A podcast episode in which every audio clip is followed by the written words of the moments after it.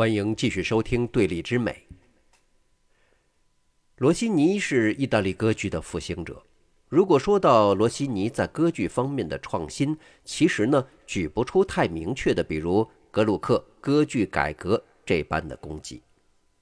罗西尼会受到当时全欧洲的追捧，其实无他，就是靠内容质量取胜。在罗西尼的时代啊，意大利的正歌剧日薄西山。经过法国歌剧和歌剧改革的洗礼，正歌剧已经不再是社会的主流。再加上莫扎特对于喜歌剧的挖掘，在面向大众方面，喜歌剧逐渐获得了更多的关注。和正歌剧不一样，这喜歌剧呢，充满着跌宕起伏的剧情。正歌剧结构死板，通常它就是三幕，内容上是总分总，而喜歌剧。没有规定说一定是一个确定的幕数。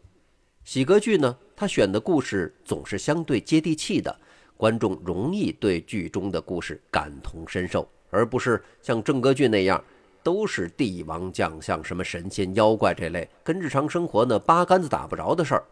在罗西尼的时代，歌剧已经越发的面向公众。罗西尼的音乐充满优美的天才般的旋律。他本人呢，更是少年天才，被称作是意大利的莫扎特。他最著名的歌剧就是《塞维利亚的理发师》，这个我们在此前的节目当中呢，曾经为大家选播过其中的一段。塞维利亚的理发师主人公和莫扎特费加罗的婚礼一样，都是费加罗。从剧情上来说呢，算起来是费加罗的婚礼这个故事之前发生的事情，相当于前传吧。故事呢，讲述的是这个理发师费加罗如何的发挥自己的聪明才智，帮助伯爵获得真爱。这里面是有不少的喜剧元素的，比如说伯爵呢就化妆成一个普通的军官，然后如何和情敌做斗争，如何争得美人的芳心，最后呢又如何让这个情敌获得了相应的财产。塞维利亚的理发师也是罗西尼至今为止被上演最频繁的歌剧。在近年世界范围内演出频次的排名表上，它也是罗西尼唯一进入前十的剧目。它的序曲是歌剧序曲当中最具有盛名的一段。除了喜歌剧外，在老派正歌剧领域，罗西尼也成就颇高。塞米拉米德、坦克雷迪。奥赛罗等等都是正歌剧作品当中上演频率极高的剧目，其中的唱段都优美异常，是歌唱家出专辑时候的必录曲目。罗西尼的一生作有三十八部歌剧，演唱难度极高，这也是尽管罗西尼的歌剧如此的成就之高，但是大部分却不常被上演的原因，不是艺术价值不够，实在是太难了，太难了。罗西尼呢，有一点是饱受诟病的，就是作品同质化比较严重。他热衷于自己抄自己，发现一个创作套路好用，哎，那咱就一直用下去。这可能是因为他特别懒。据说在创作《塞维利亚的理发师》时，他从来都没下过床，全靠仆人伺候。不过呀，你也别说，罗西尼那就是天赋异禀。他创作这么伟大的一部作品，才用了十三天。两个星期都不到，有时候呢，在创作新歌剧的时候，因为懒得写序曲，他就拿自己不太火的歌剧序曲来顶替。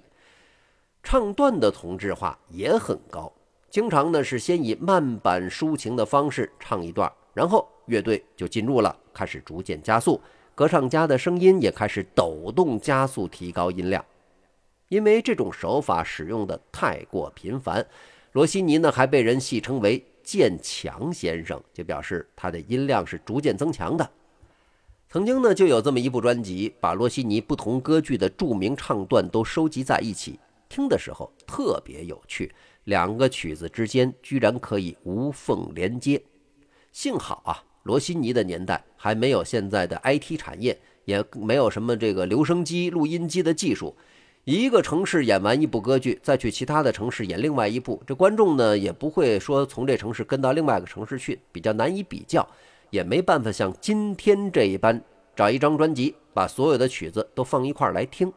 所以啊，同质化的问题，在罗西尼的年代对他的声誉并无大碍。尽管活了七十多岁，但是三十七岁以后，罗西尼也就从来没有再创作任何歌剧了。三十七岁以后，罗西尼创作了一些歌剧之外的作品，包括宗教音乐，例如著名的《圣母岛歌》，但是无一例外都是以歌剧的声乐思路创作。如果不考虑题材，歌词听起来呢，那就是活脱脱的大咏叹调。罗西尼甚至创作了许多器乐作品，他是大提琴演奏家出身，在弦乐独奏方面颇有心得。作有单乐章的大提琴协奏曲和众多的弦乐奏鸣曲，但这些器乐作品的影响力跟他的歌剧相比，那是不可同日而语的。原因我们在此前意大利和德意志那一章当中已经详细的介绍过。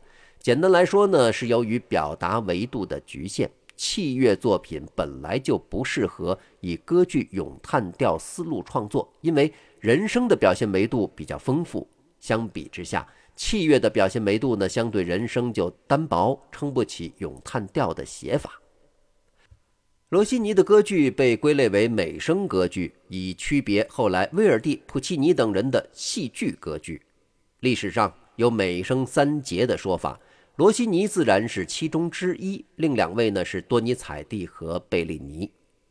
那么在印象当中啊，歌剧演唱都会用到美声唱法。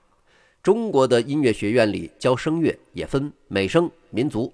虽然歌剧唱法可以笼统地概括为美声唱法，但是美声歌剧却是大部分人都不会太清楚的这么一个概念。歌剧的唱法需要调动身体各个部位产生共鸣。通俗唱法呢，主要是靠声带发声。歌剧唱法虽然声源是声带，但是需要调动身体共鸣。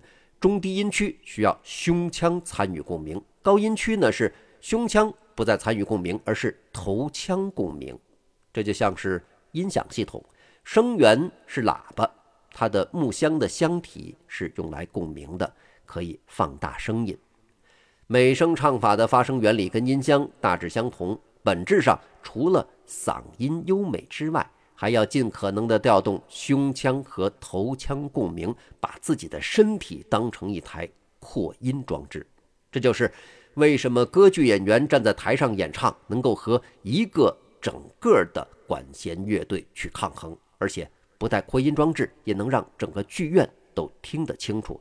所以啊，也就理解了，在某一部网络小说里面，它的主题是人才是第一序列机器。那我们也可以想一想，在历史上我们曾经非常熟悉的一些美声歌唱家，比如说帕瓦罗蒂，也包括很多的优秀的歌剧演员，他们的身材都是异常魁梧，甚至是比较肥硕的。不是因为他们唱歌剧所以身材魁梧，而是因为他们身材魁梧，胸腔和头腔作为人肉扩音器，功率更大，身体条件天然适合唱歌剧。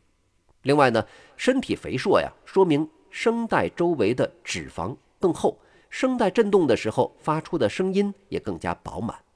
其实您要是仔细的观察，会发现他们不是胖，而是头腔更大，下颚、脖子的部分更加宽阔，胸腔体积也大，这都为歌唱家提供了一个巨大的共鸣腔。共鸣腔的容积大呢，还有一大好处，那就是能够激发出。丰富的泛音列，当一个腔体振动发生的时候，人耳听到的音高是振动腔体的基本的频率。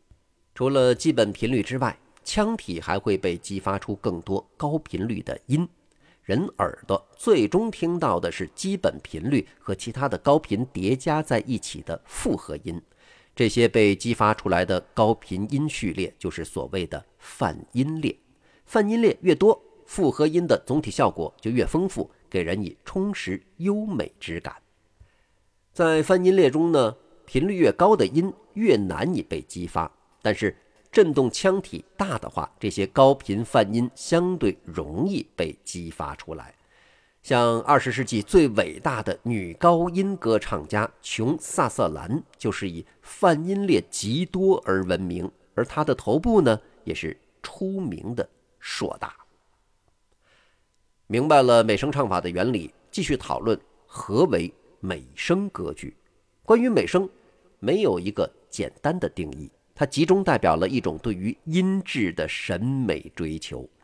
歌剧可以拆分为歌和剧，也就是观众可以关注音乐部分，也可以关注戏剧部分。美声歌剧几乎把绝大部分精力都放在了歌上。美声歌剧呢，要求声音的位置永远处在适中的发音区域，不管剧情、人物性格如何变化，都要永远保证声音质量的饱满和唯美。这对于换声区的把控有极高要求。什么是换声区呢？它指的是演唱从较低音区切换到较高音区的过渡区。这时候，共鸣区切换，生理上会发生自然音色变化。能够平滑无缝的过渡是美声歌剧的审美和技术要求。有些曲子听上去难度不大，但是如果音高时常是在换声区附近游走，就会极其难以控制。相比之下，为了剧情变化和人物性格塑造，戏剧歌剧呢会用到很多极端唱法。美声歌剧的另一个特点是连音比较长。这里面要说声乐当中两个基本的音乐表达元素：连音和断音。断音比较容易理解，一段旋律里面音和音之间是断开的，音响效果上呢，音是跳跃着出现的。与之相反的就是连音，音和音之间没有间隔缝隙，平滑过渡，在乐谱上表现出来的符号呢是一条线，把音符都连接在一起。当然。连线这个说法只是一个狭义的连音，连音的概念非常广，不只是那么简单。更广义的连音要把演唱内容的含义、情绪都考虑进去。有时候音好像是断了，或者是歌唱家换气的这么一个气口，但是因为这句音乐还没唱完，接着唱的时候语气、音量、音色就必须连贯，哪怕音之间是断开的，音乐的意味不能断。广义上对联音的设计很考验歌唱家对音乐和人物的理解。比如两段乐句之间音乐逻辑没有直接的联系，但是戏剧含义上是相互递进。兴许是这个角色在不断发出追问，追问呢让音乐断开，但是情绪它是递进的。这时候虽然从音乐上不要求两句之间在演唱上联音，但是优秀的歌唱家。他就会考虑剧情的走向、人物的性格，适当的把这两句处理成大线条的连音。美声歌剧的一大特点是连音更长，常会听到一句旋律怎么也唱不完，情绪呢不断的在变化，婉转悠扬。相比之下，戏剧歌剧的连音就比较短，跳动呢就更多。美声三杰里面，罗西尼毫无疑问是综合成就最高的一位，他的音乐是浑然天成。那么接下来就让我们来听一下当代最伟大的一位女高音歌唱家玛利亚·卡拉斯所演唱的罗西尼最著名的喜歌剧《塞维利亚的理发师》当中的一段。